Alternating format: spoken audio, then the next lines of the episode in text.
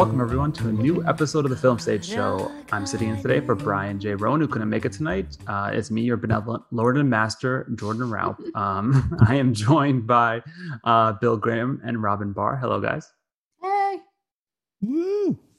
And I'm excited today to be joined by Gerald Peary. Uh, hi, Jerry. Hi. Thanks for having me. Oh, absolutely. Yeah. Glad to have you. Do you want to tell um, the fine folks here uh, a little bit about yourself? Okay. Well, I have. I'm a. I guess the. I'm a veteran film critic. Means that I'm uh, very old, and I've been doing this forever. Uh, I came to Boston in 1978 to be a full-time film critic, and I've been doing it, I guess, for whatever it is, 40, 50 years. So uh, forever. And I'm also a, fil- a film professor and a documentarian, and I guess that's it. I- Oh, I write now for something called the Arts Arts Fuse in Boston, which is a uh, arts website. Oh, excellent. That is, uh, yeah, you got started decades before Park Chan Wook even picked up a, a camera. So that's, Before we're excited Pick- to have you. before he picked up a rattle, I think. Yes. Exactly. Yeah. Jerry's got great uh, knowledge of film history, Yeah. which I thought would be a great uh, pairing for this movie, which has so many. Oh, many yes. Uh, tropes and other things that uh, the director plays with. I know. I know my tropes. I know my tropes. Perfect. Yeah, and, and just um, just to fully reveal, we will be reviewing Park Chan Wook's um, mystery, romance, thriller, noir uh, genre uh, shifter, uh, Decision to Leave, which is now in theaters, courtesy of Mubi. Um, and yeah, as a little bit of a preamble, we uh, we are on Twitter at Film Stage Show, Facebook the Film Stage Show, and pod, you can email us at podcast at thefilmstage.com. Uh, you can become patrons of this podcast by visiting patreon.com slash the film stage show. For as little as one dollar an episode you can get access to our private slack channel and a first crack at all our raffles and other fun stuff. Uh, there's been a lot of interesting interesting discussions lately robyn i'll say about uh, yeah i have not listened to the barbarian episode yet will be dropped which will be coming out before this but uh, there's a lot of yeah horror related talk just in time for november um, Mhm. It's, For it's been a hot bumper. day on the Patreon Slack channel. Oh yes. Oh yes. Um, yes, if find out more at that link, patreon.com slash the film stage show. Um, and we are also brought to you by Mubi, uh, a curated streaming service showcasing exceptional films from across the globe. Every day Mubi premieres a new film from iconic directors to emerging auteurs. There's always something new to discover. With Mubi, each and every film is hand selected. It's like your own personal film festival streaming anywhere, anytime. Um, and yeah, this week they have a ton of good stuff. Uh, they do have uh, Thomas Vinterberg, uh, who had another round recently. He has filmed prior to that The Commune, um, another change of pace for the versatile Dogme, 95 co-founder Thomas Vinterberg. This freewheeling world of 70s Denmark and its messy dynamics of free love are vividly brought to life by an impressive ensemble cast. Um, so yeah, that is one to check out. They also have a bunch of fun um, stuff. If you missed out on a few horror films uh, last month, they have um, Dario Argento's Deep Red, which uh, I just got to see in a theater, which was very exciting. So lots to check out there. Um, you can try Mubi free for 30 days at mubi.com slash filmstage, and that's M-U-B-I.com slash filmstage for a whole month of great cinema for free. Um, all right, are we ready to dive into uh, Park Chan-wook's decision to leave? Hell yeah. Yeah. All right, Go for it. Um, I will forego uh, the trailer playing since uh, I maybe we'll drop a little bit of the nice score, but otherwise uh, we can dive right into it. Uh, we usually start with our guest uh, with a, some nutshell thoughts on the film. So, Jerry, would you like to kick things off? Uh, what Okay. what were your thoughts? Your general thoughts? Well, first of all, it's a um, it's a Korean film noir, and it sticks pretty closely to the again I use that famous word tropes to the tropes of film noir. There have been a hundred films which have had the base the, the the same plot, which is that a detective um, goes trying to find the a murder, solve a murder, and he finds himself enraptured, falling in love with a woman who is a suspect, and he gets derailed from his uh, investigation in good ways and bad ways. So that, that's kind of this. That's in a nutshell the story. Um, it's a movie in terms of its popularity. It's very interesting. It has a a 90% rating on Rotten Tomatoes for critics and a rot- and a 90% for fans, which is not always true. So seemingly everybody likes this movie except me. So I, and maybe somebody else that we're going to talk to. So uh, yeah, so I'm I, I'm an outlier in this movie. I like some things about it, but I scratch my head about lots of the other artistic aesthetic decisions. So that's enough for me. All right, thank you, uh, Bill. We'll jump to you. What, what did you think of Decision to Leave?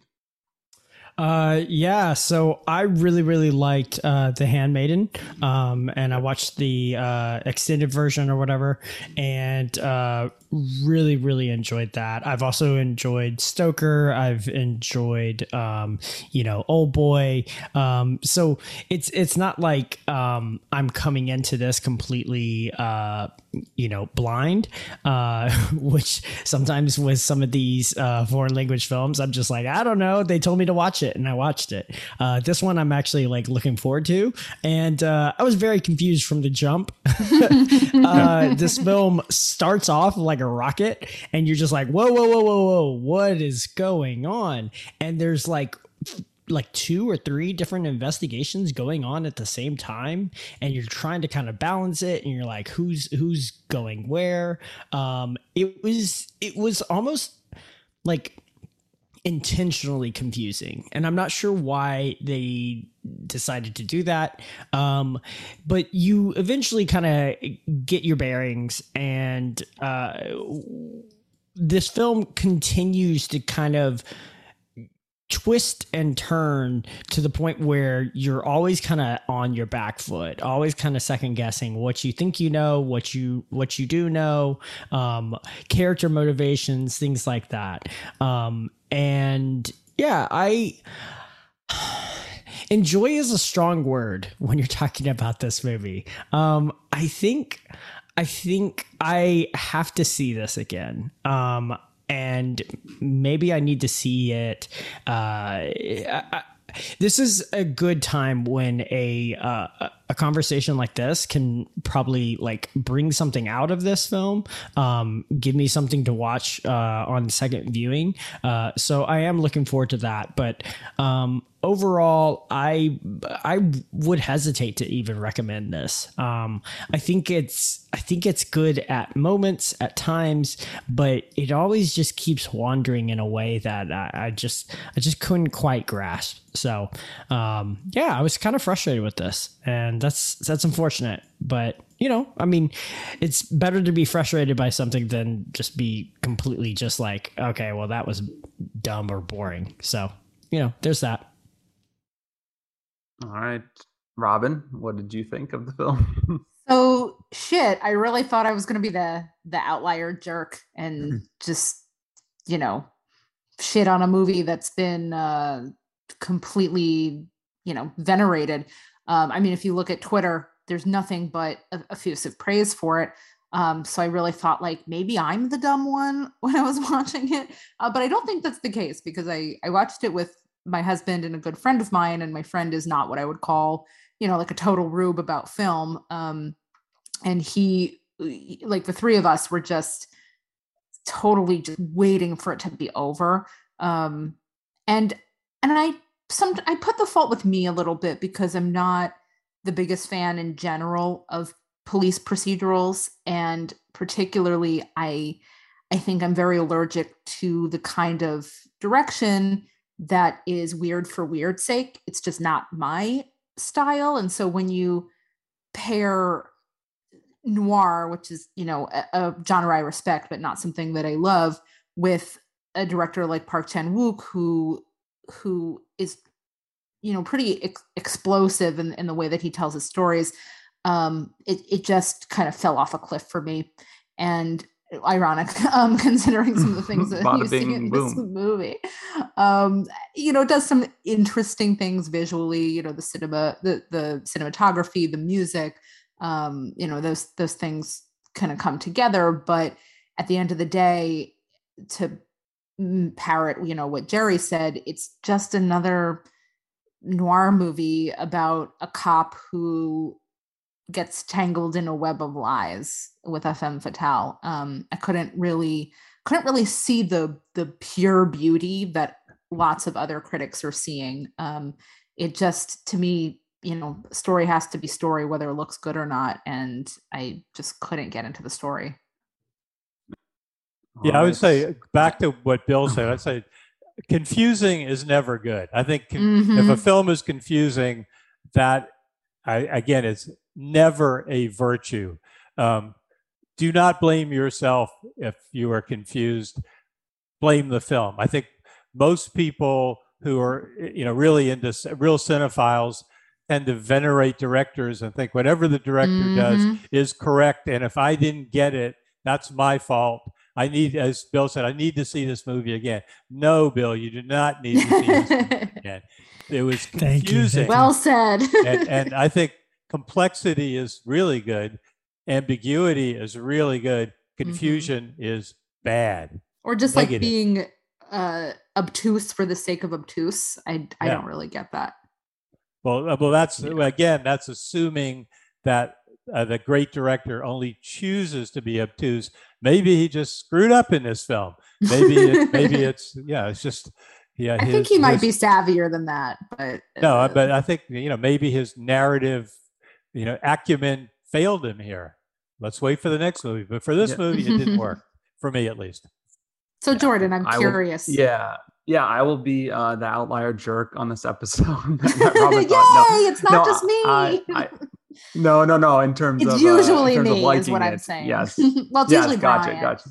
It's one or the that other. is true. um no i yeah so i did see this movie twice i will say um i saw it about a month ago and then uh just today um yeah i quite liked it. I i was pretty absorbed the first viewing and it is i do agree it is dense. There i definitely did not you know take away a full comprehension of the plot the first viewing but i think the um you know some of the elements you guys are talking about where it's um the twists and turns of the plot um you know i was more he, he stacks so much on top of each other and ter- literally like there's voiceover on top of you know scenes that where characters aren't actually in them but think you know saying that they're in the space and it's like you know and it's a possibly dense. And so with that stuff i was i think my brain was you know the reaction to it was oh this is interesting. I wonder what you know what's going on here. I can't wait to kind of come back and see what's like what he's really you know this puzzle piece he's building. Um and so and i do agree like by the end of the film you there, there's so much going on then you realize it's like actually a much simpler story than you thought and like it all kind of washes away uh no pun intended either but um and Wow. so i thought that was an interesting uh gamble to do and i do agree it's not you know i like bill was saying park chan-wook has a lot of really great films in his um in his filmography i don't think this is you know up there with the best but i do think you know on purely just like a craft level i do think it is certainly worth seeing and then i think there's a lot of other elements um to recommend and even you know talk through and discuss with you guys. I think you know Tang Wei is is quite incredible in this movie as this kind of a noble figure for much of it. Um, and uh, and yeah, and I you know like I said, I do agree. I think that he, he was building towards a film where there could have been a bigger emotional impact, and I don't think he got there. I think he you know because of some of his trickery, it kind of pulls away from things that could you know from a a more impactful like finale. But I do think um yeah, I think he's playing with a lot of really fun tools here, and um, excited to see him kind of expand his, uh, you know, what he's able to do. You know, a lot of his films, you know, he's known for kind of these kind of genre, more violent, um, uh, yeah, exercises, and to see him do something a little more romantic, a little more, um, like you said, this noir kind of mystery genre was interesting. But, um, but yeah, um, so yeah, overall, I did like it. It's not, you know, not in my top ten of the year. It's probably a little bit higher, you know, you know, top 20, top 30, but um but yeah, I did Jordan has like uh, a top 100. Uh, It's insane. Well, I just I just rank all the movies I've seen vaguely and after like t- after the 20 it doesn't really matter, but um but yeah. Uh yeah. So yeah, that is I guess my general thoughts. Um I do feel like there's not much in the way of non-spoilers we could talk about unless there's anything anyone wants to bring up Yeah. uh that's more general.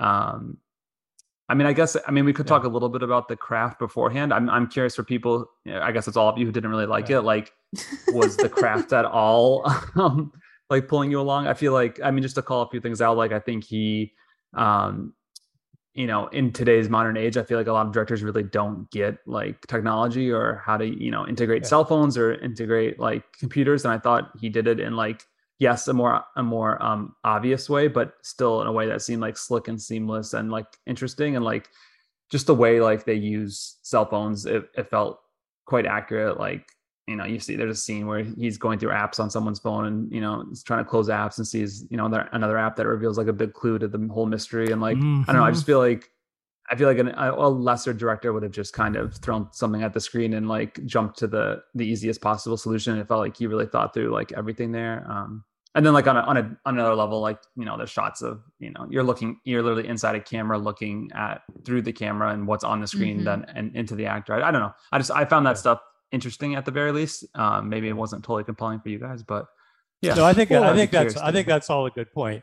I I know I really I, I do respect the things that you res- those things that you respected, and they they are solid, important, and yes, he's a you know very talented director that way, and yes, he used technolo- technology in an interesting way. And then we get to the parts that are not good, but that that has to that needs to be conceded.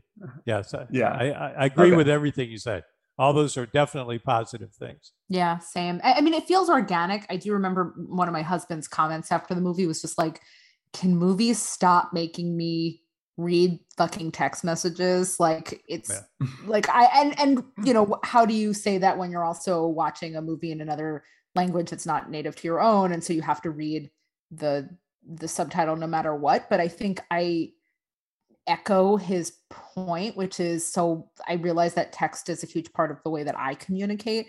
At the same time, like, is that the most um, compelling way to tell your story? I don't know. Maybe I'm maybe I'm just more old school about that. And and I and I'm not. This is not really a criticism of the movie. It's just like a maybe a just a comment on how ubiquitous it is now you know in television and film to tell much of your story over text like it felt really innovative 10 years ago now i'm just kind of like just just say it out loud so i can you know continue my crocheting or whatever it's a t- it's the lazy men's you know view of of of watching film is like stop making me read as much as as you want me to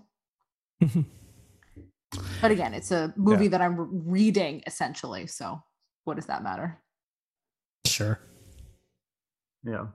Um, yeah, I think, you know, obviously I think the I feel like so many directors that are at least like at, at the top of their game now are like scared to do modern uh like capture life as it is. I mean, I'm thinking of like Tarantino and PTA. I mean, it's mostly American directors, but like if you they're it's stuck in the like past, though.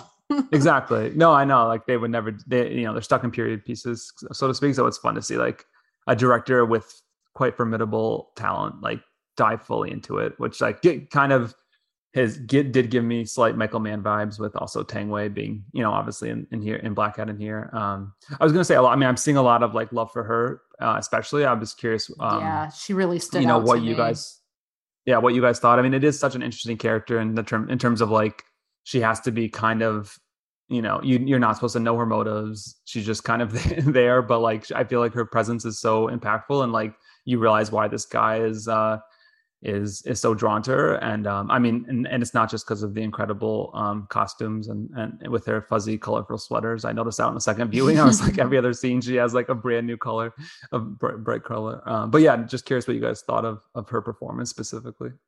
Uh, she to well, me is the best part of the movie. I mean she she drew she drew me in. She was basically the only thing i really wanted to pay attention to on the screen um, and I had completely forgotten that how much I loved her in Lust Caution. So I was like, oh yeah, of course. Mm-hmm. Like I mm-hmm. was just, you know, immediately pulled back in by her by her charisma.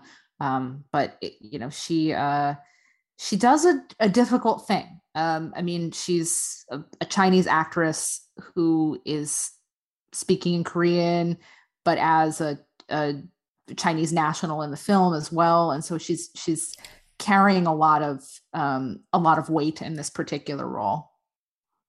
Yeah. Well, it's totally subjective, and uh, again, I'm going to be a spoiler on the bad side. I was not drawn in by her. I did not find her hypnotic.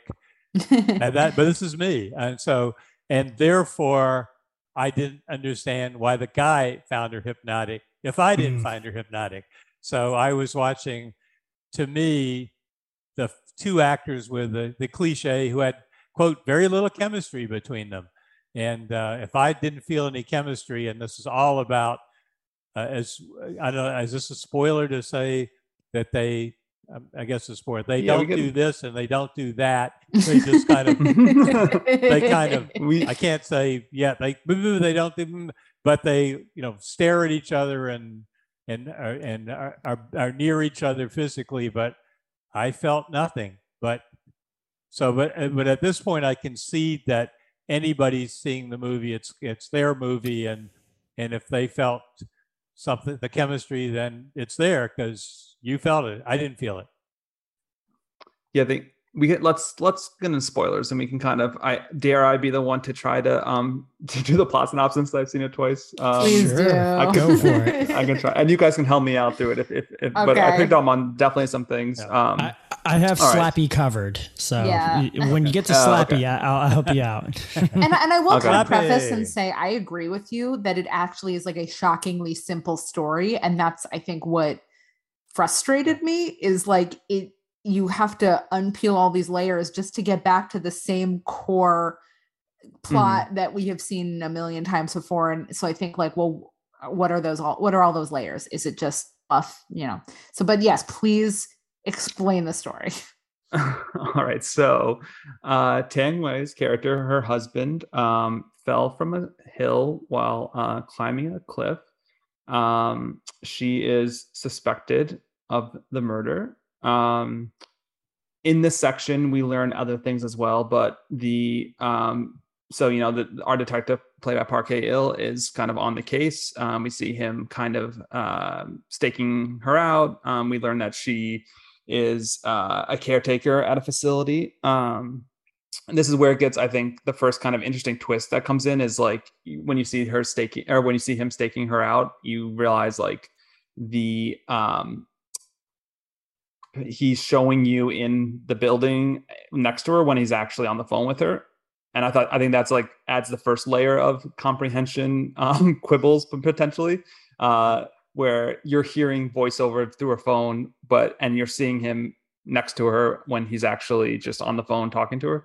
Um, and he's imagining, I guess, being next to her. Um, and so I thought that that you know that adds a layer that then gets expand, expounded upon in, in different sequences. But um, so that's one thing on kind of the second viewing I picked up more on. Um, and then, um, so yeah, you learn. I guess we can kind of fast forward a bit. You're you're seeing, um, you know, it ends up she doesn't, um, you know, she doesn't get try. You know, she doesn't go to jail for this. She doesn't get, you know, she's not the, uh, you know, doesn't get, you know, whatever you say. She doesn't go to court. There's nothing, you know. She uh, time passes, um, and that kind of is the part one of the film. Then in the second part, um, and this is where it kind of convey. You see another um, case uh, at the end of the first part where uh, he's, talking getting about pressure. another case. Yeah, he's getting Yeah. Well, first to he's on- like close close one to get onto the yeah other. you see her talk about the like uh, wall of unsolved cases and then that um she zeroes in on one and he starts to talk about it and that's where you see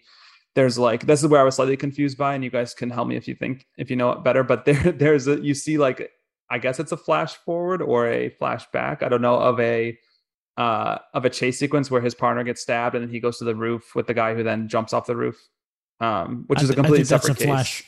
It's a flash forward.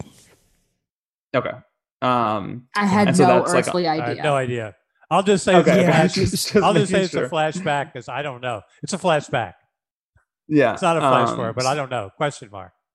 Well, my it's a thought there was reverie. it's, un- it's yeah, a dream. It remained un- It's a flash. if it remained un- it's a flash. unresolved, and then when he was talking about it, and then it became resolved through that flashback. So my thought is he's talking about something that's happening in the future, um, like that then comes to fruition. Maybe I don't know. I, that's where it was slightly confusing, but um, and so yeah, so that person, um, yeah, and so then it kind of jumps to that person then falls off uh the which I thought it was interesting his use of scissors there in that sequence, which is obviously a nice callback to Oldboy and the scissor sequence. Um, uh, but anyways, the not the one in dri- Handmaid, Handmaiden. Oh yeah, Oh, there you go. Yeah, wow. This is just I forgot. Yeah. Um, and then yeah, we jump. I got. I think it's uh, a year, thirteen months later, I believe it says. Mhm. Um, and we see uh, Park Hae-il's character, uh, who is now like kind of rekindling his relationship with his wife, even though she's um, she's like, you look like a dead corpse of who you once were. um, and I thought that like the food in this film was amazing, and I love that pomegranate sequence and how like when they're like you just wouldn't see that in any other film really.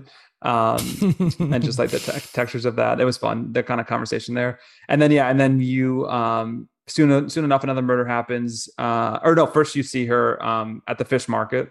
Uh, which I thought was another great scene. There's literally a fish eye lens used, which was funny. Um, as as a fish. Um, and then yeah you see her they get re- reconnected you kind of learn a little bit about what she's up to and her current husband um, but then her husband is found stabbed in a swimming pool uh, she's then put under um, like temporary arrest um, but she didn't com- commit the murder um, this is where it gets slightly more confusing but you realize that there's this other man um, and then it's like this really kind of shocking um, like smash cut where she talks about like getting you know you I forget what the exact line is, but about like getting beat or something, and then like it cuts to the guy beating her.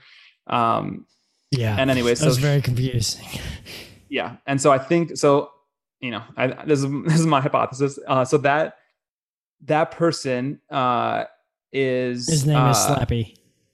Yeah, Slappy. There you go. Um, Slappy. That person, uh, she didn't kill him, but she killed his mother. Um, Correct. and that's why he's and yeah and that's why she's mad and uh and then there's this whole kind of backstory where um her husband like reinvested the mother's money and lost it um and then so she He's- drugs he's the mother and kills a- her He's a pyramid scheme Yeah. or Ponzi scheme. yeah Ponzi, yeah um drugs the mother and kills her and then um and she knows that like uh she'll eventually uh yeah he might eventually kill her i guess. And so um so yeah so then he but he dies another person ends up killing him. And then towards the end of the movie you realize um you know it goes to this kind of you know last little um epilogue so to speak uh where she's at the beach um she throws away like you know her phone her she throws her phone in the sea. Then i guess like i took it as like she's like the final she did in fact kill her husband and i at the you know the first part of the film and i thought that actually was a really well done sequence where um the you realize like he finds out there's she on the on the person she's taking care of her phone had like 138 steps on this one day that she was supposed to be there. And so he does like tracks back and um and you know finds that it was exactly 138 steps to get to this top of the you know from where she was to get to the top of the mountain. Um and i thought that was pretty fun uh the way that was all handled and uh and conceived. And like the um you know that's another part where they're playing around with like who's actually in the scene versus not. And like you see Park Hae-il there too like looking at her. And um anyway so so yeah so then she so you realize like she she did do this murder this first murder. And like she's her she did a murder. Yeah. she did a murder yes. And her first um you know i mean this is her last um you know the last piece of evidence is kind of herself. And so she um decides to kill herself um and destroys the evidence. And then like there's a great line um i wrote it down because you know this is kind of i think will opens up open up a lot of the movie for me where it's um she says in chinese to him which he doesn't understand um the moment you said you loved me your love ended. The moment your love ended my love began. Um and it's kind of this chemistry idea where it's like only you're seeing like one a one-sided romance for much of the movie because there's only at certain parts there's only one you know he's the one that's more interested in her um and then like you know once she finally kills herself is when uh things you know, Spoiler. she- yeah. Yeah. oh yeah we're in spoilers oh yes um, no, I know. I know, I know. I'm just kidding. Um, and so yeah, I think, and yeah, and then obviously, you know, the last shot of the movie is him looking for her uh in as the sun sets, uh, and we'll probably never find her. Except my one question mark is, uh, I feel like as the tide comes in and goes out, the sand will get less and less, and then she'll be discovered. But um, I don't know. I don't know if that hole was was deep enough. Um, so, anyways, I think that is that. Did I get that eighty percent right at least?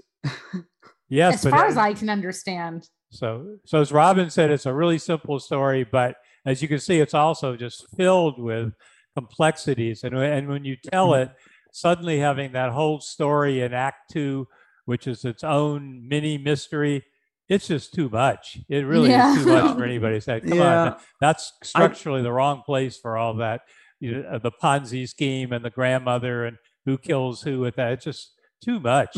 it's wrong. It's wrong. It reminds me a little bit of like uh, Drive My Car in that it's supposed to be this like meditative, uh, contemplative story that's rooted in all these traumas. And yet I just, w- I was like, just counting down the minutes until it ended. It's like, let's go. Yeah, th- I, I think- mean, I can see that. I I think I'll just quickly say like I I was like jolted in a very exciting way when it said like the 13 months later, and then like you know because I literally thought the movie was ending, and I was like, oh wow, this is like he has a whole other thing to tell, and like I was excited by that, but I can see how it might be like if you weren't into it, I could see why like that could be you're like okay, just get it over with. But for me, that was like like that's when I like woke up and I was like, oh okay, we're doing we're like shifting into a whole new mode. Um, and then obviously when she comes back was exciting, but yeah. Sorry, Bill. What were you gonna say? I, I think uh, you know the handmaiden does a really really good job of going through a long piece of storyline and then backtracking and then you get a different person's perspective. And you get that just a little bit enough here that you think maybe he's pulling that trick again but you just don't really get a lot of extra insight. I mean, you get a little bit, but it's not enough to really kind of change the story in a significant way. And I felt like I was watching this film and at about the halfway point, I I paused it and I realized there was an hour to go and I was like, Mm-hmm. another hour i was like what the hell i i, I was very confused because it seemed like the film was wrapping up and then yeah it shifts and the timeline changes and then all of this other stuff changes. But when she reappears i was waiting for there to be a new dynamic and there's just not a new dynamic between the two of them. It's it's the same exact thing and so I just didn't understand why it would morph and shift that way if you're not going to introduce a new perspective or Well- a new dynamic.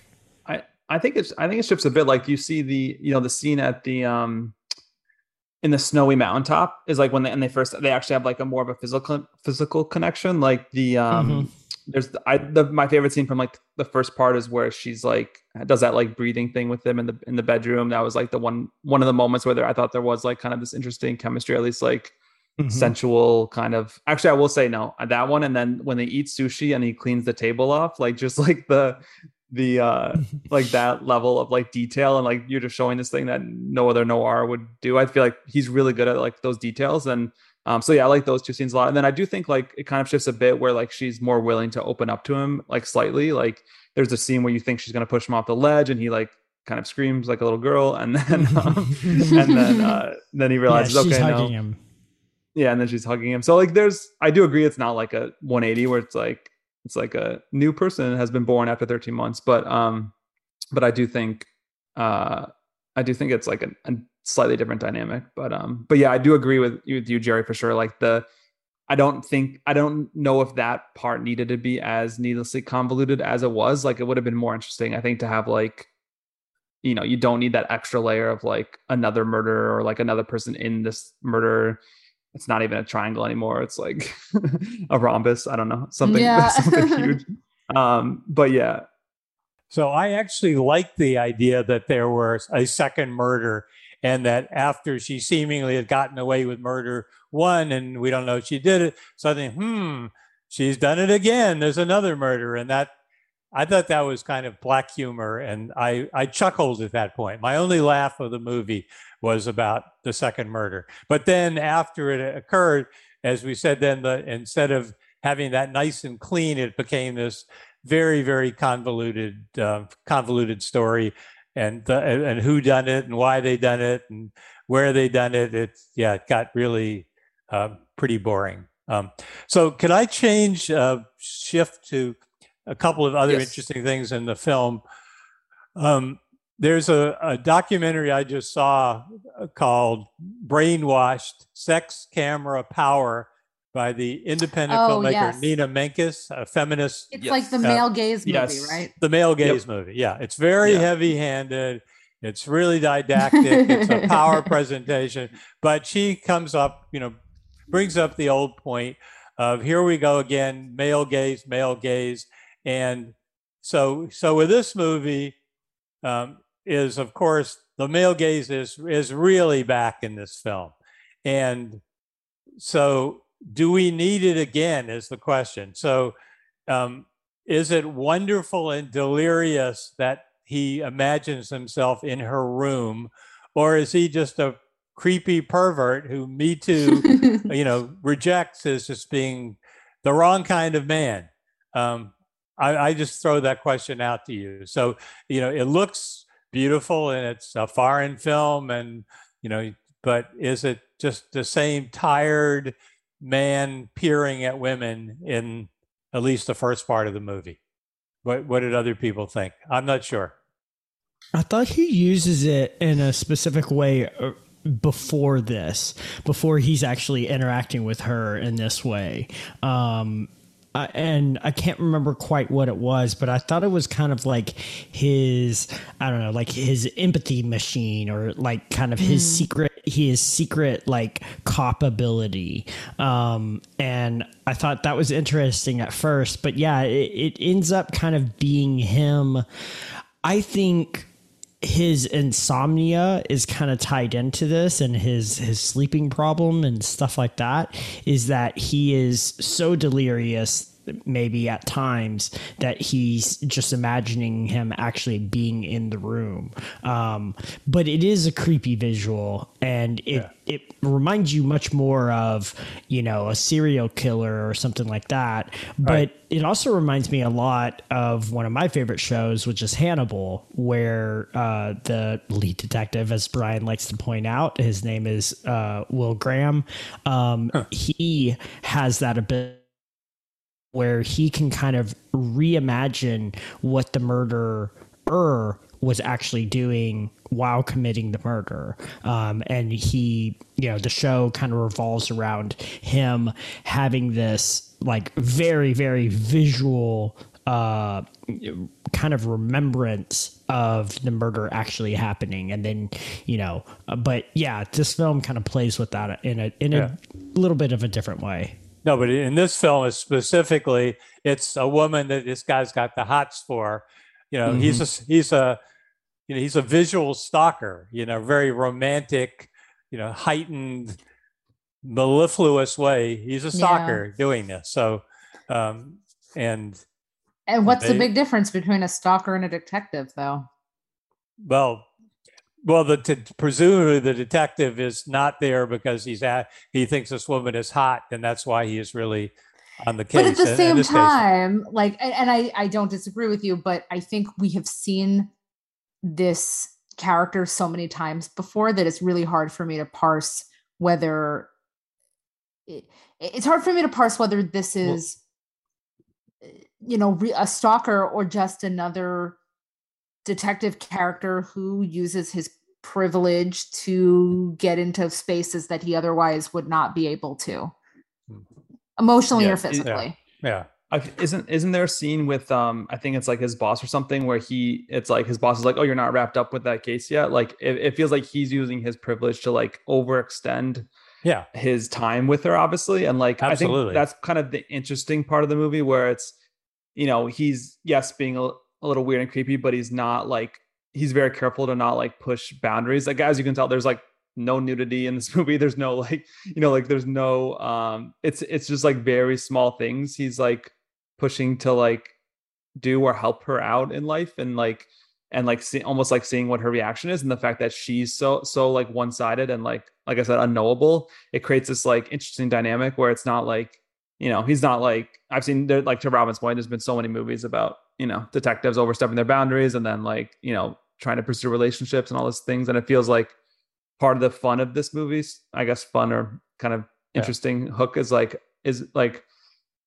is he gonna even do any like is he gonna take this anything to a next level even like asking her out like not even like being creepy about it just like trying to like well, ask what, her out like they're in middle school and not well I married. yeah you know what I mean though like take it like you know break up with his wife and take like try to pursue a relationship and see if she's interested like it's uh it's there's so much in this movie about like what's left unsaid and what is not uh you know and what's not out on the table um Well, Uh, I think yeah, I one mean, way, I- one way one way to look at it, I think, is that you know we have a director who is famous for films about violence and films about sexuality. So that it's the director himself who has decided in this film that I'm going to have no sex and I'm going to have virtually no violence. I'm, and we're going to have a couple who are enamored of each other, and yet I think they kiss once in the movie. So therefore, I, and this goes back to what I said before, I, with all these um, these blockages and parameters, there's got to be a hell of a lot of eroticism going on, and it's possible without anybody really touching. And to me, Yeah. as you I said before, it's just these two people in a room who are ineptly doing nothing, and I felt no chemistry. So so that didn't work for me. But if it works for you, it means that the, he has managed to create this in really intoxicating atmosphere without anybody really touching. And it's possible. Yeah, felt I mean, it's way. not like I will say it's not like uh, like a Wong Kar Wai. Like it's not like in the mood for love, where Yeah. like some of these sequences Right. with like the wallpaper and everything like kind of remind me of. But like Yeah. it is, I think it's interesting what he tries to make erotic or romantic. Um, and it's like like I said, it's like a scene of them like eating sushi and like and like he's pushing boundaries clearly and like even his coworkers are like I thought that was kind of funny this whole subplot of like what they're allowed to eat at lunch and like he's like don't get anything too expensive and then like uh earlier and then his coworker is like oh is that sushi covered under our uh in our meals and like Yeah. he's clearly going above and beyond and breaking Right. taboos in his own like limited protocols at work just to like get closer to her and like try to win her over in some ways um and so like that dynamic i found like a lot of humor in and like yes some like romance even if it's potentially misguided um Well, I, I think one thing that's really fun is, and Jerry, it sounds like you have a, a comment. I'll let you speak up here in just a second. But one of the things I found really funny was the fact that, like, he has this romantic gesture where he cooks for his wife and she's like well we could just order like sushi. And he's like no like i'm i'm here. I'm gonna cook for you because that's that's different right? Because i'm not i'm not here all the time. And she's always complaining about the fact that like she he should move there and and stuff like that. Uh it, sounds like he's just kind of splitting time uh between. Maybe she's got long shifts and he's got long shifts and so it it just doesn't align. And so he's it seems like he has an apartment over in in where he mainly Yeah. works. Yeah. um but he cooks this meal for his wife and it's this nice romantic gesture and all this and she she really really seems to enjoy it. And then he kind of does the same thing for C Ray. And uh I know I butchered that. I'm sorry. Uh the, the romantic interest. Uh and he does the same thing. And because she's from mainland china um he cooks a chinese dish for her. Uh and clearly like does it really really bad to the point where when she first sees it and tastes it she's like is this chinese food? And he's he, he looks defeated.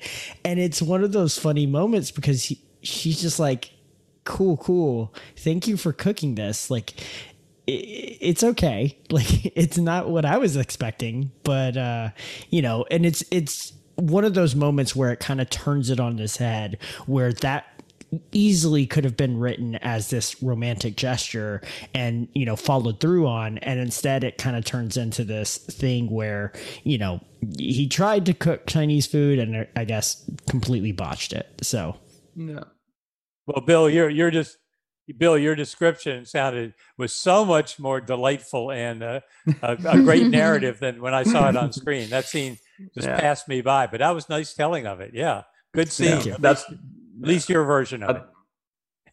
yeah that that scene that that's when i only picked up on the second viewing. And even like and what follows where he you know takes you you know she's trying to burn these photos that you later realize is because of you know trying to get rid of evidence but it's more it's more you know for her he you know he she's saying it as like these cases are now solved or they're resolved.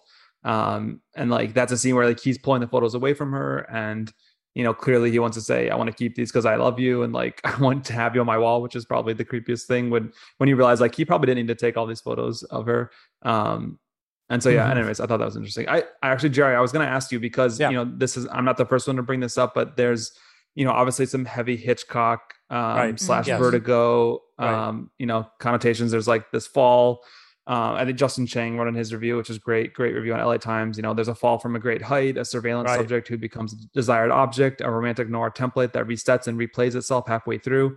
Um, so yeah, I'm just curious. Like, you know, it's actually funny. We we did an interview with Park Chan-wook um, for the film stage, and he actually mentioned how he's not even a fan of film noir movies, um, and he didn't really specifically call out Vertigo, but um, I'm curious from your perspective how this kind of fits in with like the you know the homages it might be trying to do and, and what your thoughts are on on how successful it is there. Well, yeah, I think. Well, in interviews with this about this film, he has said Vertigo. Uh, no, I had didn't even think about it. And then another interview, he said, "Well, Vertigo, maybe it's in there, just like conversations with my daughter. Everything is in this film. Mhm. So, so at the most, he is slightly acknowledged. But yes, Vertigo is absolutely in this film.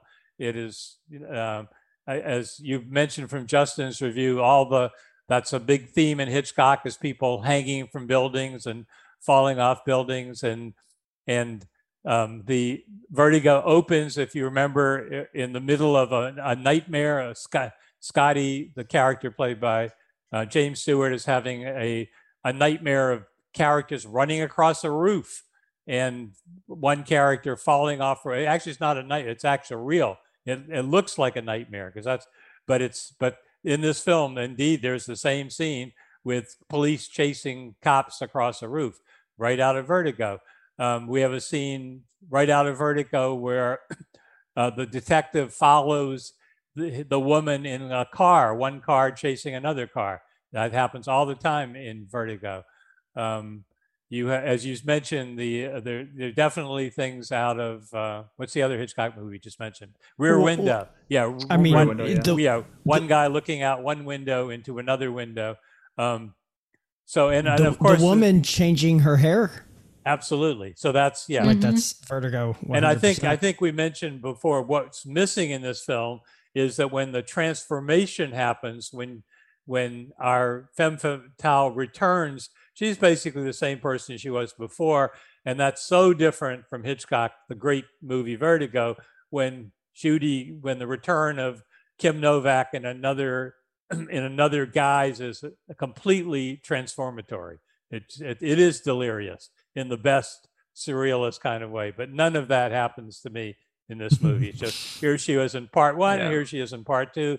Same lady, same not that interesting lady for me.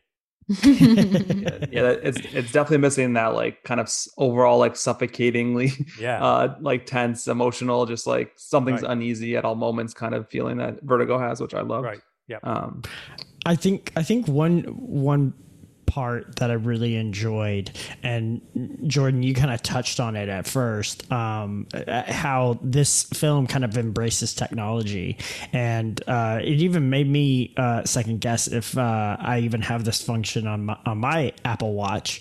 Um, but uh, the detective, all throughout the first part of the story, um, he kind of double taps his his smartwatch and records himself, and he's constantly making these. V- verbal notes to himself um, about what she's doing about notes on a case about just different things observations. Um, part of this is you know a little bit of a narrative cheat on park chan-wook's uh, you know um, side which is you know fine. Um, but he also plays those audio cues for um, Tang Wei's character at one point as well. And she's listening to it and she starts to cry and she starts to realize like how much he he kind of creepily enjoyed watching her, observing her, noting all the things, intricate things that she was doing. Uh, he keeps going on about how she eats ice cream for dinner. Um, but what I found interesting, and it's one of the few times where I actually enjoyed this kind of tweak is when she comes back, right? That 13 months later, she's doing it and he's no longer doing it. So now she's got these audio notes that she's kind of, you know, we're getting insight into her mind and things like that. Um, she's saying these things out loud. Um, at one point, I think he gets a phone that has those all those recordings on it, and so he's listening back to them. Um, and I found that that aspect pretty interesting um, in the way that it was using technology and kind of delivering narrative exposition and stuff like that in this kind of clever way. Yeah, the um that's yeah i think you can do that with iphone with your apple watch i believe now. I will try it out my next murder case. Um I, I just i don't know yeah. if if i could just double tap it and it just works like that. Oh, i think yeah, you know, yeah. maybe maybe you have to have an app running or something like that uh, so yeah you know. i mean that's where like second viewing definitely helped unpack like what are you actually hearing during like very climactic sequences or at least like kinetic sequences where you know the scene where he's um he is chasing retracing her steps from the murder she did and it's like the 138 steps. You're you're actually hearing the husband's um, voiceover of the youtube video that he gave retracing what he was doing. And it's like that's you know that kind of totally washed by me on first pass but like because you don't actually really see it um and so and there's like you mentioned like and then as like you know towards the end of the film too when there's a lot of voiceover you're you're you're seeing that. But um but yeah it's just one of those things where it's like I appreciate the director's like uh you know gung ho attitude of like let's just layer some more things in here and just see kind of what happens. And it like does you know give this kind of breathless quality to what's happening like that you should be completely engaged but it definitely I think you know I know Robyn and uh Jerry you guys aren't going to watch it again but I do no uh, no. it uh yeah. it definitely does help unpack things when you watch it again and um but yeah. It is the question is do I want to unpack anything? Right. Right no. right and by the way, that's yeah. uh, I don't know if that's a merit of the film that after watching it, hey, you found out you have new things on your cell phone than you could do. Is that is that right? Do we, right. do we, give credit to the movie for that? I don't know. I mean, that's oh. how it, it, could it could make a lot more money at the box office if it just was sold as like tip iPhone tips and tricks. iPhone tips. movie. oh, I, I, did want. I'm sorry. I did want to add one more uh, very very important comparison to Vertigo, and that's having the two women it's having, if you remember in Vertigo, um, Scotty, the character, has a girlfriend, Midge, who is a very nice, down to earth person. And he loses total interest in her because he is completely into the mysterious woman, the, the mystery woman.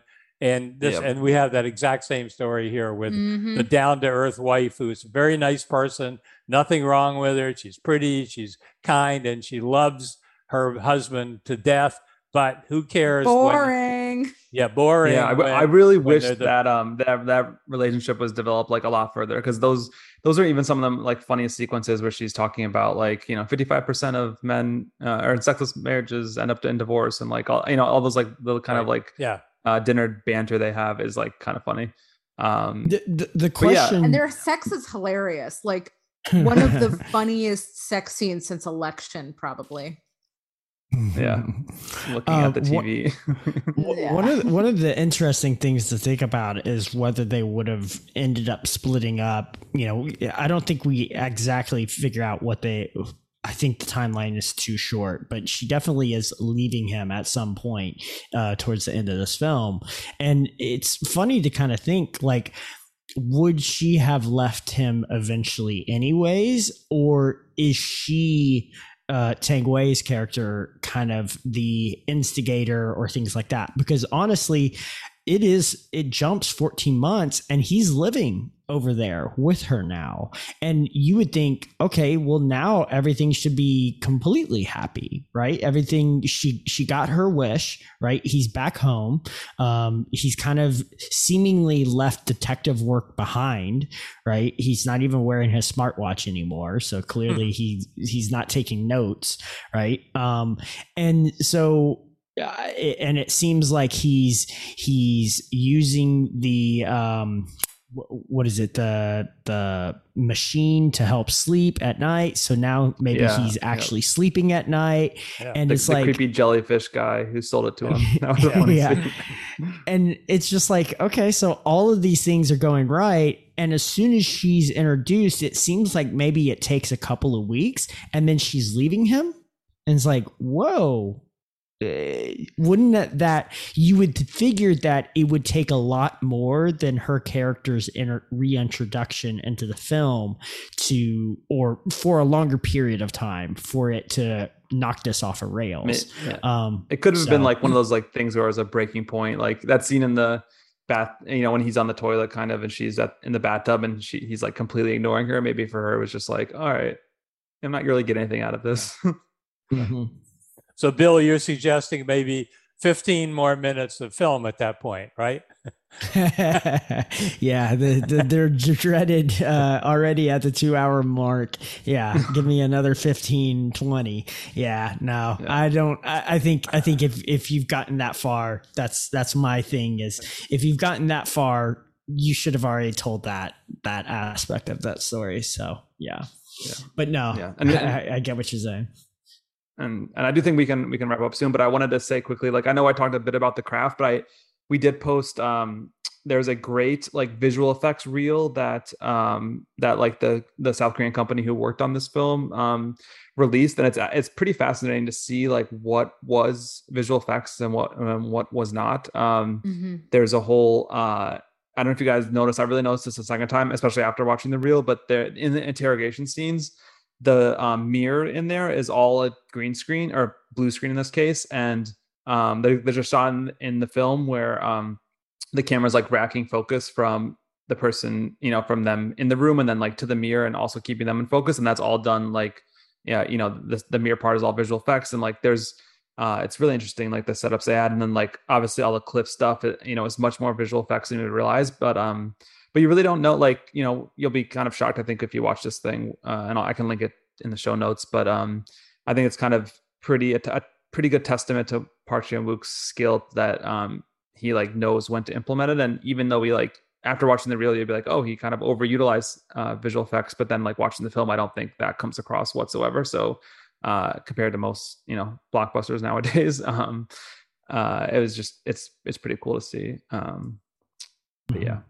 So, Uh, so I know we talked a little bit about the Hitchcockian nature of the film, but I also definitely got shades of Basic Instinct, and I don't know if that's like recency bias for me, but the erotic obsession with someone who's just like clearly the villain or the quote unquote villain, you know, it- and and just you know, it, it just made me wonder like if half of cinema was just made up of dumb cops. Like is that just the is that just what i've i've come i should come to expect? Um it's like anytime i see a cop on screen it's somebody who is just easily compromisable. I suppose there's no story if that weren't the case. And it's funny too because that movie also features a, a quote unquote midge um played by Jeanne Tripplehorn Right. who is pretty sexy in the movie but compared to Kim, uh, not Kim Basinger. Um, oh my God, Sharon Stone. Compared to Sharon Stone, I mean, she Yeah. she looks like a nerd. Um, it's just it's totally funny to me, and the comparison of obviously the the sex scenes is also. I mean, one film is clearly comedic. One film has camp elements. Uh, I think Decision to Leave. You know, it's clearly has these quirky, uh, humoristic, if that's even a word, like hum, like there's humor in it in a way that there isn't in Basic Instincts, um, unless you consider irony the humor of that movie. But you know, I, they're they're t- they're so different tonally, and yet they follow just the same pathway, and I think that's really where I struggle.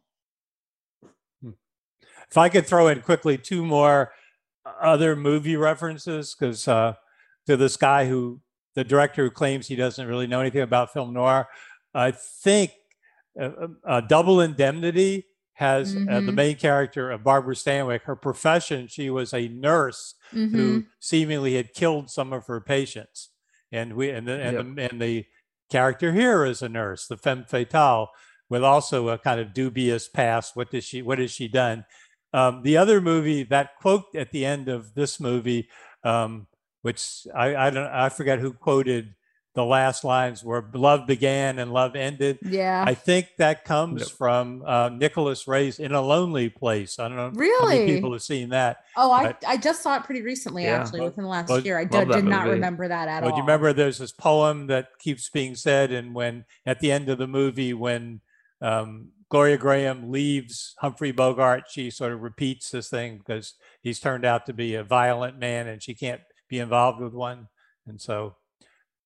So I think those are, may- you know, maybe it's all in my head, but uh, because I think, you know, we old film critics tend to see everything as a reference to something else, sometimes completely yeah, badly. there's nothing new. Nothing, nothing new, in the under world. the sun. Yeah, and I think I, I wrote about this on Facebook. I was trying to go back and find out where did this whole story start with the you know the cop being enamored of someone, and I actually recently saw a 1929 German film called Asphalt, directed by Joe May, and in this film. It's about a cop, a lovely, nice guy who lives with his parents. He, sweetest man in the world, and he goes off on an investigation, and they and he falls for this clearly slutty, um, you know, horrible woman who uh, everybody in the world could see is not to be trusted, and he follows her, and and it ends up with his, I, I believe, death at the end. Should not have followed her. So there, already in 1929, this story is already on screen that we're seeing in in uh, Decision to Leave. It's already there. Is that also the storyline of, of human bondage? Am I remembering that correctly? No, you know, no, that's not a no. Well, he falls, but he's not. He's a writer, I think, in a human bondage. He's not a But but the cop. idea is that you just Yeah. fall for like the biggest for a, flag falls on for earth. yeah falls for a, a waitress Yeah. who can't be trusted, and he and he goes off the rail and Mhm. and whatever. By the way, Bitches just can't be trusted. I think that's the the women lesson. can't no women can't be trusted. Once again, no, watch out. It's all started with Eve. Either. And yet, Robyn, you seem like a nice person, but Oh no, I'm evil. I'm totally Okay. evil. Ask Brian, our regular co-host. Yeah, just her, just her movie opinions, nothing else. Just kidding, Rob. Um, One thing that's funny about that is you're just giving fuel to Robyn's fire because she just went on a tangent in, in our Barbarian review about how, you know, it was recycling themes and stuff like that. And it's just like, okay, well, Yeah. oh no, not, not noir as well, you know, So, I mean, back to to, me, the there's 1920s. one- there's one noir plot, and it just keeps going and going and going. Sure. yeah, the uh, there there's actually uh, he cited this too as well, but the um, there's an amazing 1960s South Korean film called The Housemaid. I don't know if you guys have seen or heard No. of that. Uh, it is. It's been on my is list for a while. Yeah, it's so good. It- it- that definitely. I mean, it's more It's a sort of contained horror, thriller. right? Uh, yeah, a little bit. It, it's like a there's definitely a femme fatale character though as well. That's kind of the central. Uh, not so much horror, more like yeah, just really intense kind of super high heightened melodrama slash thriller slash domestic drama. um, but it's really really well done. I think Oh, I- one thing that's interesting about this film is that e- even even as you start to realize what Tang Wei has done, I never really feared that she was going to turn on the detective at any moment. I never felt like he was under threat in any way, and that's not because she's a female. Like I, I feared for uh, was it Dustin or is it Dustin? Um, uh, Michael Douglas's life all throughout Oh, Basic yeah. Instinct. Yeah, I was like, yeah. this this motherfucker's Yeah. about to get stabbed. Like, he should have she's clearly been. like playing. Yeah, she's clearly like playing Yeah. along in the movie too. Like it's not. She doesn't seem as really antagonistic. More like let's see what this guy really wants to do. Like, uh, who Tang Wei? yeah, a little bit. Yeah, She's yeah, not like- yeah, yeah. And so I, I just never really felt like it was dangerous for him to be involved or be interested in her in the same way that usually these film noirs are like, ooh, the you know the the scary you know uh, woman that you've never seen before, and she's usually super sexy and all of this stuff, and it's like this film never really does that. Um, Yeah. I mean, I think- she is a think part of beautiful woman, but Yeah. it never really turns that corner where like I was fearing uh, it, the potential relationship. I was like, he should just divorce his wife and be with this woman that he's clearly in love with, and they clearly have chemistry. Like, but do they? I, I mean, yeah, do they? I, I, I don't. Well, I just didn't two against it. two. I guess. See, I thought she was very attractive. I thought she was, uh, you know, there's a, a certain charisma to the actress, but I didn't quite get the from his perspective yeah. the the the desire.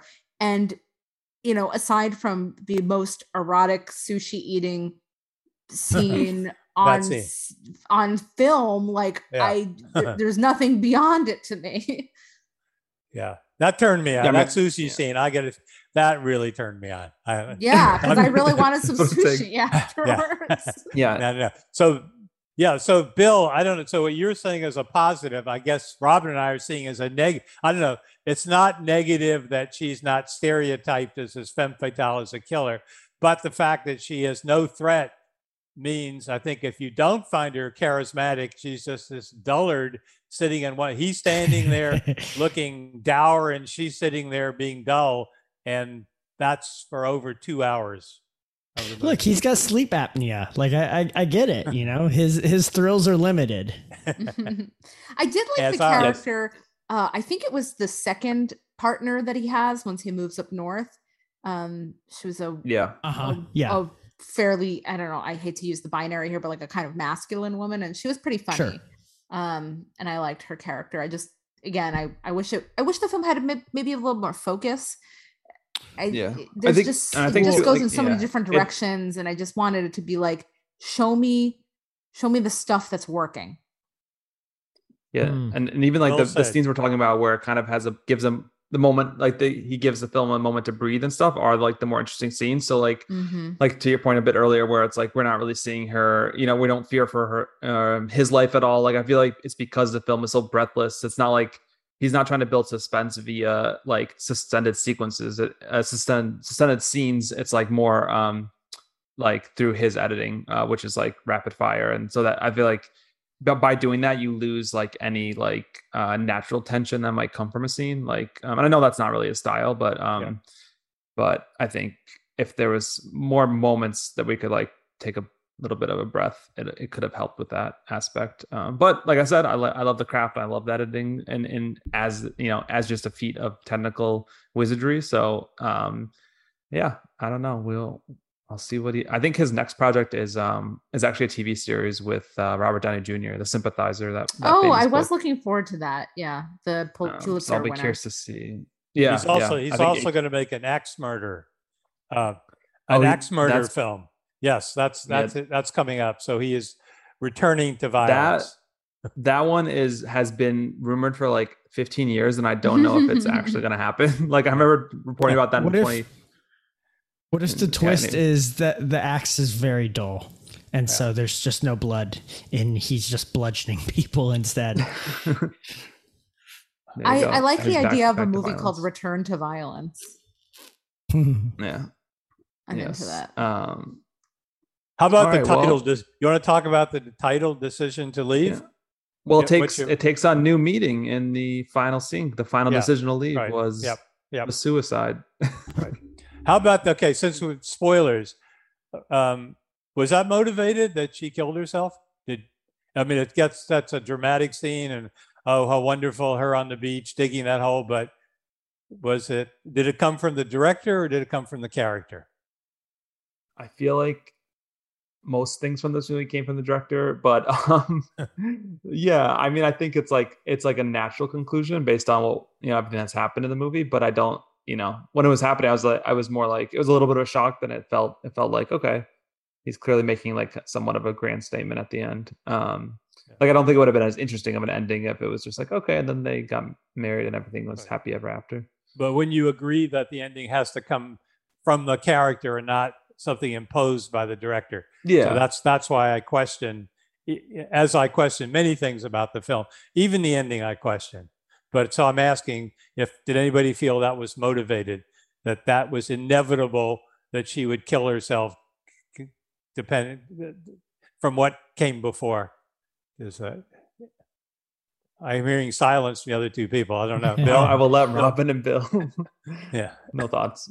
no Um, thoughts. okay. Um, I, I, I, really don't know. I, I think I think she's she's kind of stuck because she can't go back to China because it sounds like she's actually wanted for murder of her her actual mom, um, which is unfortunate, um, because because her mom asked for it, right? Yeah. Yeah, and that adds a very interesting layer with um I don't know. I mean, I'm sure you guys know a little bit, but Tang Wei is like banned from doing Chinese films um Oh, jeez. because of because of less caution. So like it's caused to she well, it's like a media blackout, so she can't like there's no press or publicity. So I don't think she's made any really anything big. I know she was in um she was in like it had to be smaller projects. So I know she was in like Long Journey, Long Days Journey into Night, which is an is an incredible Oh, okay. movie um a few years ago, and then um obviously like Blackhat. Um, but she's had to like kind of make she's been in some, I guess, yeah, but she's had to kind of like skirt the system a lot. So it's kind of an interesting parallel to um kind of her character here in some ways. Um The killing of her mother, another one. Okay. Um, are we supposed to believe that her story that the killing of the mother was justified? Because it's never explained in the movie. Is she a compulsive liar and and that it wasn't true or oh it was oh okay you're right that's all right that you killed your mother again i think uh, confusion in the movie something that needs to be either at the end of the movie it has to turn out you know I killed my mother, but she was an old bitch, and that's why I killed her. And then we know that she's, you know, killed a couple of people for wrong reasons, but she killed one person for a, a good reason and one person for a bad reason. Is that what, what we end up thinking? Uh, I'm scratching my head again.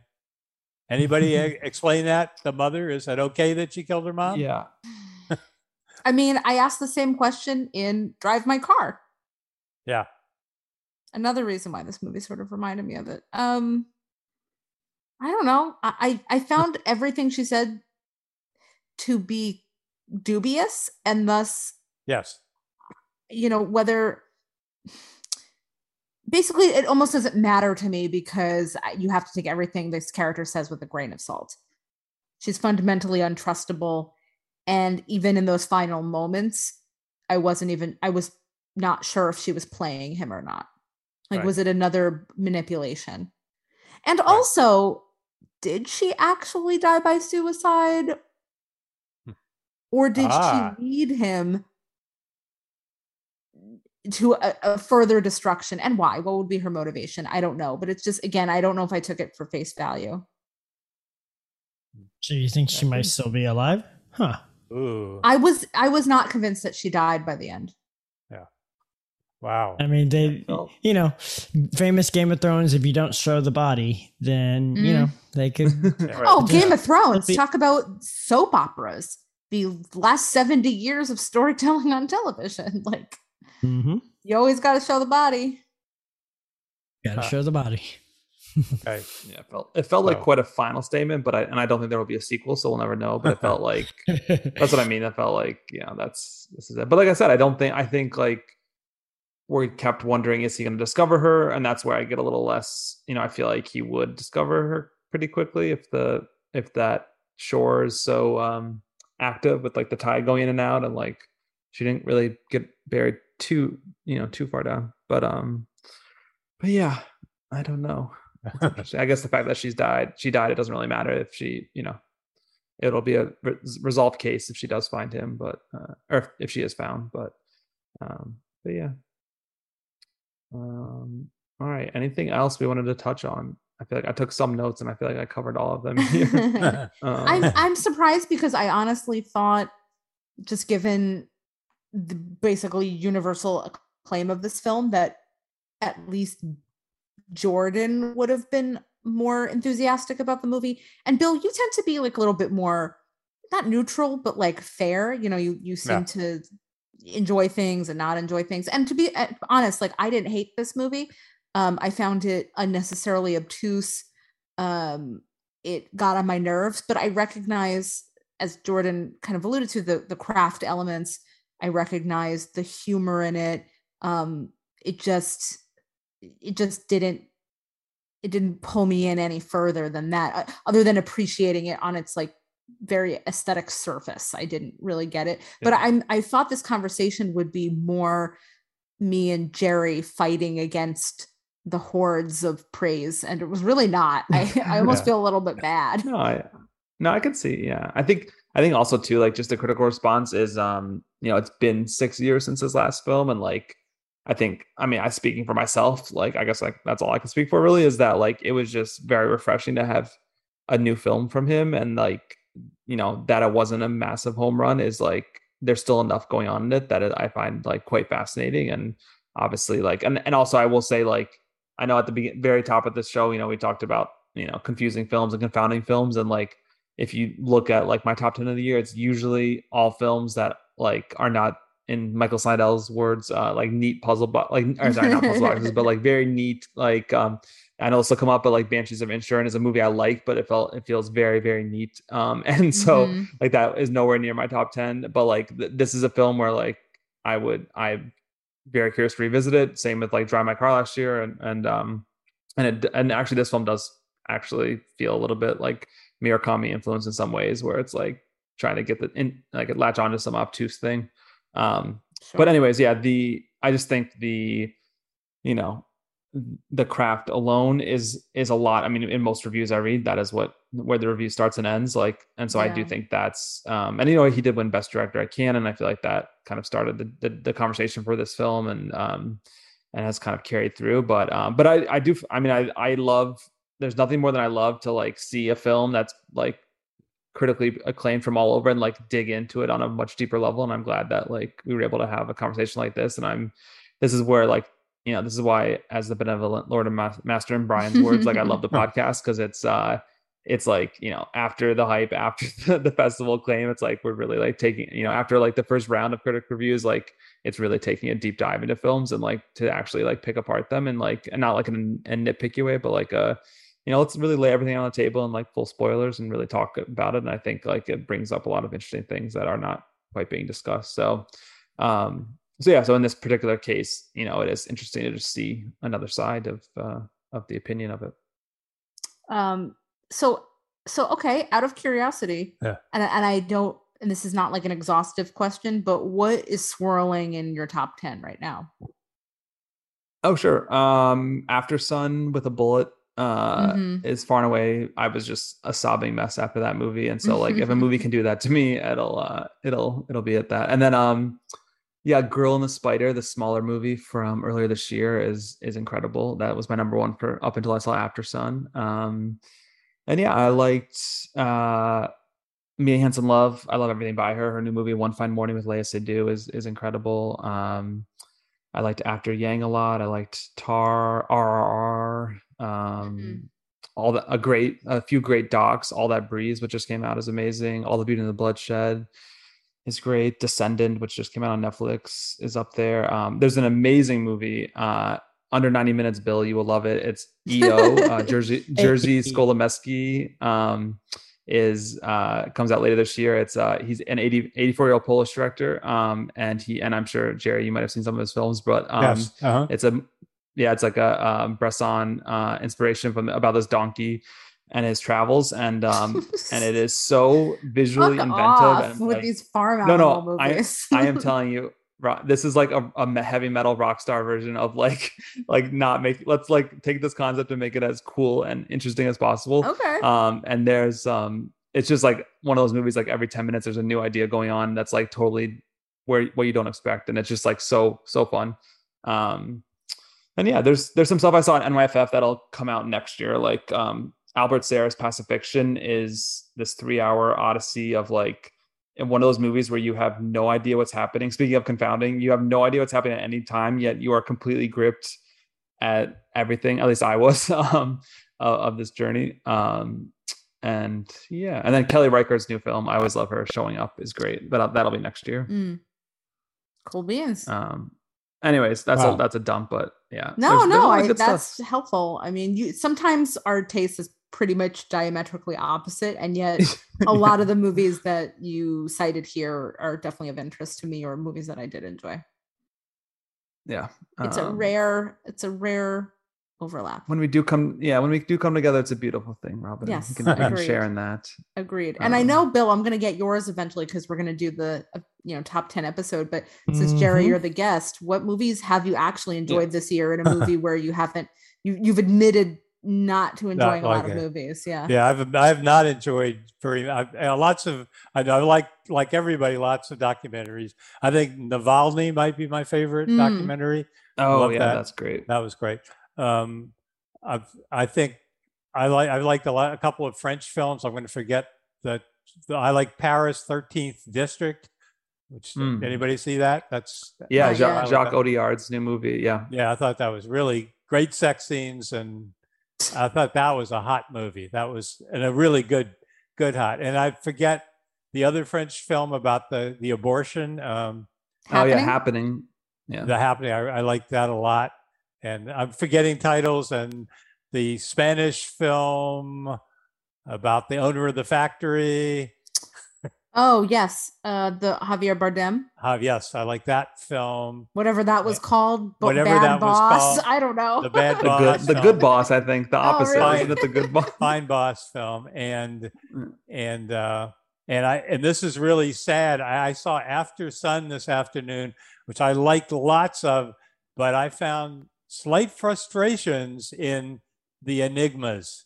I thought Oh the no, that's my favorite part. the Yeah, ending is so good. All right, it's yeah, fine. Yeah, I, I my head scratching went back and I found Right. it slightly frustrating. But there are lots of clearly lovely, lovely things in that film, and, uh, Yeah. and a, That- a wonderful Ro- first, wonderful first film a very talented Yeah. director. So yeah, that yeah robyn that robyn and bill that is the film this year i'm going to force you guys to do a podcast on i know i get one pick a year so uh I'm sorry. Can and you that one's only me the 90 title? oh a- after sun Oh, this, After uh, Sun. Oh, After yeah, Sun, yeah. yeah Um, yeah uh, I so good. oh my Mhm. god, it's so funny because I actually started watching it on the plane on Friday, and then no, the yeah, I was having some issue pausing, and so it only allows you four times to like log in and watch the movie. So I got 20 minutes in, and and the the um s- the pilot kept talking, but I couldn't pause, oh you and so I gotta had to keep robyn this starting is this is was making like the me so biggest sad pain you, in ha- the Yeah, ass. no. Couldn't understand their Irish find, accents. find a theater was on the plane. oh wait oh wait oh uh yeah scottish yeah um, no, they're Irish. in in after Some. Yeah. or are you talking about banshee really she's a scottish director okay that's interesting Um, Paul, th- those were definitely Irish accents. all right Paul Mescal is right, all right, Irish. E- well, either Um, way, these uh well, British Robyn, for the Isles love for the love of God, do not uh just stop and go to a theater and watch it. Oh no, It's I'm only gonna re- I'm gonna watch it. Like it's a movie that was basically made for Okay. me, and I was enjoying Alright. it, but it was not the right setting. And Yes, yes. Okay, okay. Yeah. That is good. they mentioned Galway, so I think it was Scottish, but I'm not sure either if it was if they were Scottish or Irish. Isn't couldn't Galway. Ireland? Is it? Oh, Galway. Oh, I, that's, is that what they mentioned? What's the cat? No, not Gal- I'm sorry.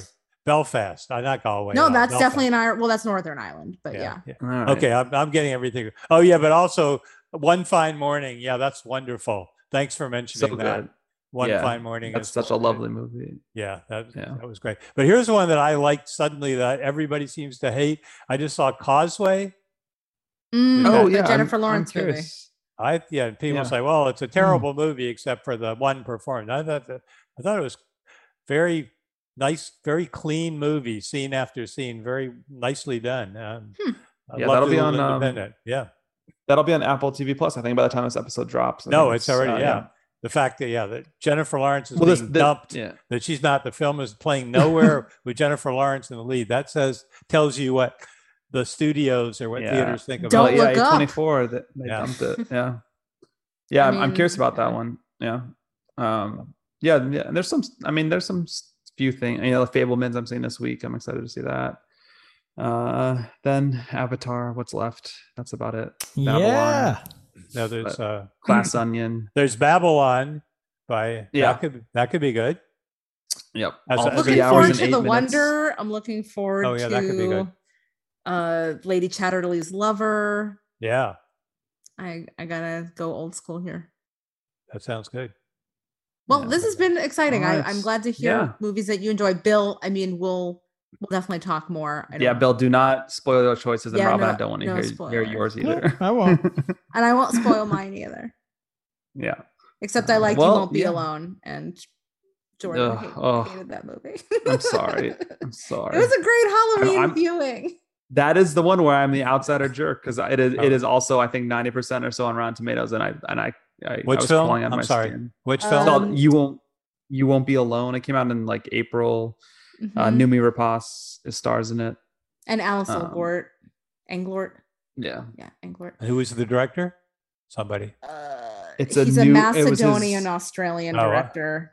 Yeah, Oh, right. Goran something. Yeah, uh, he actually has a new movie. He already shot his next movie that Focus Features already acquired. That'll come out next year. So yeah, Goran Stolevski um, tries to be Terrence Malick and just doesn't doesn't get there. I'm sorry, buddy. Doesn't. Um, I liked it, but I like witch movies, I so know. oh yeah, I, I think I saw that. That was okay. Yeah, that was that was nice.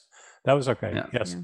but so I hope so. The movie that I've been railing about on Facebook, the movie, you know, that I really can't stand is Tar, and nobody mentioned that. nobody Oh. mentioned that among their favorite films. Oh, I hope- I, I know, I- no, I enjoyed did. that It's in mine. It's in mine. it's up. It's That's in in my top ten. Yeah, but I can see why sorry. people don't like it. Um, Oh, and, me and too, we're yes, definitely going to yeah. talk about it during our episode, but Yeah, yeah. uh, it it's a it's a chewy movie, and Chewy. That's good. yeah, The Big Chew, which that that director invented, co-created, Big Chewing Gum. Did you know that? wait, what? You'll talk about it. Huh? Do you know what Big. Big League Chew or Yeah. it's No. called something. Yeah, yeah, Big League Chew. He co-created that when he was like 16 years old. Um, Wait, it's it's a crazy what? story. I'm Yeah. I'm not kidding you. I am not kidding. He uh, I don't know. Sounds like a pitched it. Boba Misa. I, I promise you it's real. Todd Field, he has a wild, wild career. Only he only directed three movies, but uh starred in a bunch of interesting ones. And he and he yeah, he co-created Big League Chew. Um Huh? yeah, Yeah. quite fascinating. So on that Anyway. note. On that um, note, Okay. By the way, thanks for inviting me. Um, Oh, absolutely you were three wise people. That was really. Uh, you all know so much about film and speak about them in such a lovely, passionate, articulate way. It was really a pleasure. Thanks so much for having Oh, me. thank you. On thank with you, you. Yes. thank you, and Oh, let's give us a nice, dear. chance you, to uh, let the audience know how to find you, Jerry. Um, well, I'm mostly I, I write for the Arts Fuse in Boston, which is a, a, a website. But I mostly you can friend me on Facebook, and I um, I'm someone who takes Facebook very seriously, and I write sort of I, I call them like haiku two paragraph reviews of all kinds of books and movies and sometimes political opinions and and uh, cooking. and cooking and I put up my recipes and Robyn and I compare recipes and Robyn is getting too good. I'm so jealous. Ro- yes. Robyn's cooking is just out of this world, and Out that, of this that is actually the, the number one reason Yeah. to join Slack is like just seeing those photos she posts. man. um, Beautiful. yes, Beautiful. Um, so so movies, books and food if you read Gerald Peary look for me on Facebook. Sweet. awesome. Well, yeah, we're very glad to have you. Um, Thank you. Bill. Bill, where can people find you? Uh, you can find me mixing it up on the Slack channel as always, and then on Instagram at Billstagram. Otherwise, I don't tweet much. Yeah. And Robyn. Uh, yeah. Uh, Twitter for now. Um, at Robyn Bahr R O B Y N B A H R. I'm also on Letterboxd and uh, you know Instagram too. Cool. Um, and as we hinted at, there are a handful of films that are- we have in the queue to discuss, uh, the dates of which are TBD. But uh, just in case you Mhm. guys are wondering out there in listenership world, um, what you want to, what you should go see. Uh, I know Tar, Armageddon Time, Mhm. The Banshees of Inisherin, and The Fabelmans are all top priorities um, over the next month or so. So yes, for sure. Um, cool, and yeah, and you can once again thank you to our sponsors, Mubi, um, who in synchronous fashion uh, released this film as well. Hopefully they enjoy this Yep. episode. Uh, and and yeah, and this and Decision to Leave is in theaters. I believe it as this episode posts, it's in like the widest release yet. So if you haven't seen it yet, uh, you should go find uh, a theater and go see it. At least that's what I say. Um, and then uh, I think it's on. It'll be on MUBI by the end of the year too. So if it didn't come to you, uh, you'll have a chance to see it there. Um, and yeah, you can find me on Twitter at JP Raup. And uh, yeah, we'll have a lot of year-end coverage coming up on the film stage uh, before you know it. So stay tuned to that. Um, and thank you. Have a great night, everyone. Bye. Good night.